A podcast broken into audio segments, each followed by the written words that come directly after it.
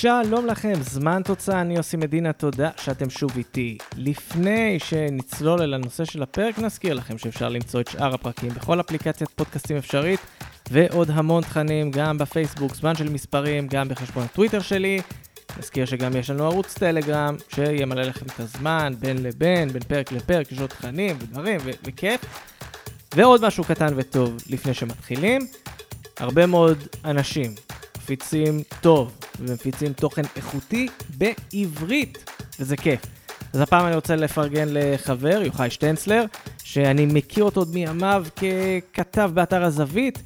הוא יוצא בפרויקט חדש, ספר ילדים עם סיפורים מעוררי השראה על כדורגלנים וכדורגלניות, בשם בעיטת פתיחה, כדי שהספר יצא. פותח בקמפיין מימון המונים, שמאפשר לכם לא רק לתמוך בהוצאת הספר, אלא גם ממש לקבל אותו ועוד מלא דברים שווים.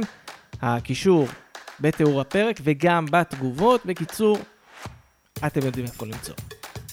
עכשיו אפשר להתחיל. יאללה, אל הפרק.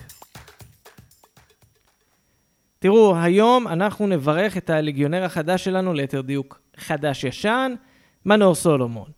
מנור ממשיך לתחנה השלישית שלו באירופה, אחרי שכתר דונייצק ופולהאם, כשהוא חותם השבוע בטוטנאם הוטספר. שנה שעברה, כשמנור סולומון חתם בפולאם, הקדשנו לו פרק עם מסע הגביע המשוגע שלהם, כדי שידע לאן הוא הגיע. זה פרק 42, אם בא לכם uh, להשלים. אז אמרנו, טוטנאם הוטספר, אבל הנה שאלה. מה זה הוטספר? מי זה? מה זה? מה זה השם המיוחד הזה, שכמעט ואין קבוצות כדורגל בעולם עם השם הזה?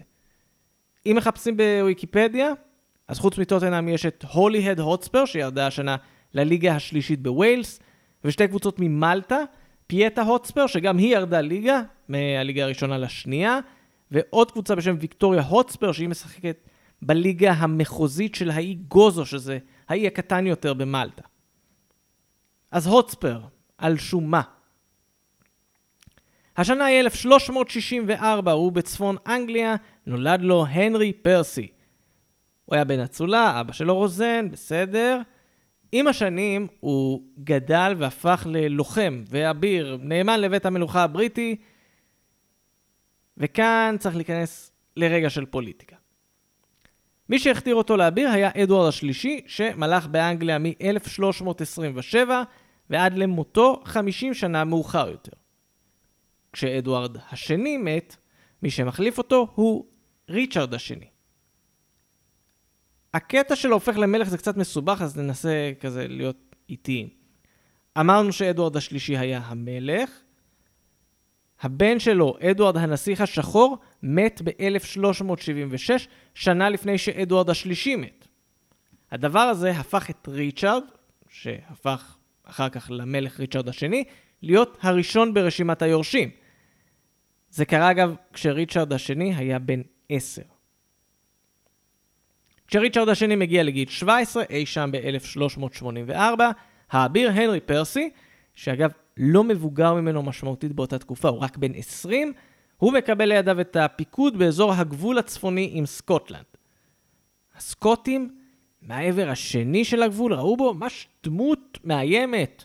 הוא היה רותח, זועם, ולכן הוא קיבל את הכינוי הזה בדיוק, הרותח. או כמו שאומרים בסקוטית, הוטספר.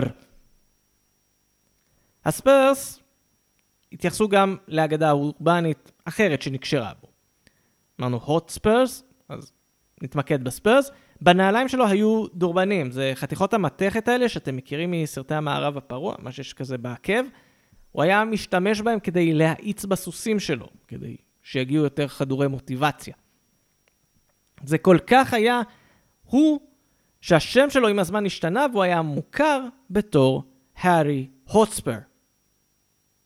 אז איך כל זה קשור לטוטנאם? עם השנים השושלת של הארי הוטספר המשיכה. השושלת הזו, רגע צריך לקחת נשימה לפני השם הארוך הזה, דוכסות נורת'מברלנד החזיקה אדמות בין היתר גם בשטח שבו נמצאת שכונת טוטנאם הלונדונית. כמחווה למשפחה, בסמל הישן של טוטנאם, לפני שהם עברו לסמל הנוכחי שלהם, הופיעו גם שני אריות, וגם השם הוטספר אומץ. אז סבבה, הבנו, יש לנו מלא סיבות להוטספר, אבל הנה שאלה אחרת. מה הקשר לתרנגולים? זוכרים את הסיפור על הדורבנים בנעליים? אז יש עוד גרסה לסיפור הזה, כי כמובן זה סיפור מהמאה ה-14 וחייב להיות מלא גרסאות ואגדות אורבניות. אז גרסה אחרת של סיפור הדורבנים דיברה על זה שפרסי שלנו היה משוגע על קרבות תרנגולים. כדי לתת יתרון מסוים לתרנגולים שלו, הוא היה מצמיד לרגליים שלו עם דורבנים. כן, הוא היה בחור לא סימפטי במיוחד.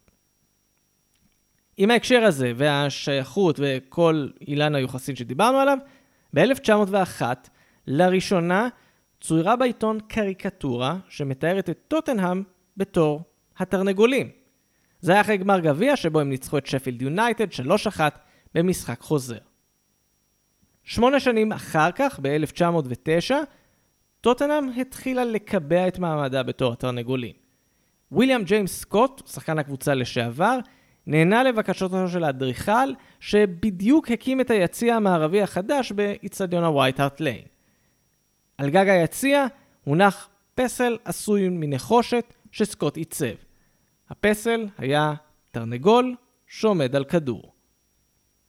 ב-1921, גמר הגביע האנגלי, התרנגול קיבל עוד נוכחות, כי לראשונה טוטנאם שיחקה עם סמל על החולצה, ועל הסמל היה תרנגול. יכול להיות שזה עזר לה, כי היא ניצחה באותו גמר 1-0 את וולפס. מאז ועד היום, התרנגולים ממשיכים ללוות את uh, טוטנאם. האריות של משפחת הדוכסות כבר לא שם, אבל התרנגולים זה עדיין איתם. ועכשיו אנחנו יודעים מה זה ספרס, למה טוטנאם הם התרנגולים. כינוי אחר אגב, ייטס, היהודים, הוא נעלם עם השנים, אנחנו נהיה בסדר גם בלעדיו, כי הוא תמיד משך אש ובלאגן. בקיצור, בהצלחה מנור, אנחנו נמשיך לעקוב ולראות מה יקרה איתו בהמשך. כי כיף, כיף, נציג בקבוצה כזו בפרמייר ליג. אני כבר מחכה לראות את זה. אז זה היה עוד פרק של זמן תוצאה, אני יוסי מדינה, תודה שהייתם איתי. כאמור, אנחנו בכל אפליקציית פודקאסטים אפשרית, חפשו זמן של מספרים בפייסבוק, אל תשכחו את חשבון הטוויטר שלי, הכל שם, יש גם uh, טלגרם, הרבה מאוד מקומות, איפה לעקוב, איפה לראות, אולי היו הפתעות בהמשך. אתם כבר תדעו את זה. אני כבר מחכה לשמוע מכם כרגיל תגובות, תהיות, רעיונות לפרקים, הבמה שלכם והיא לגמרי פתוחה. יהיו עוד פרקים, הם כבר בדרך אליכם, עד אז, ביי בינתיים.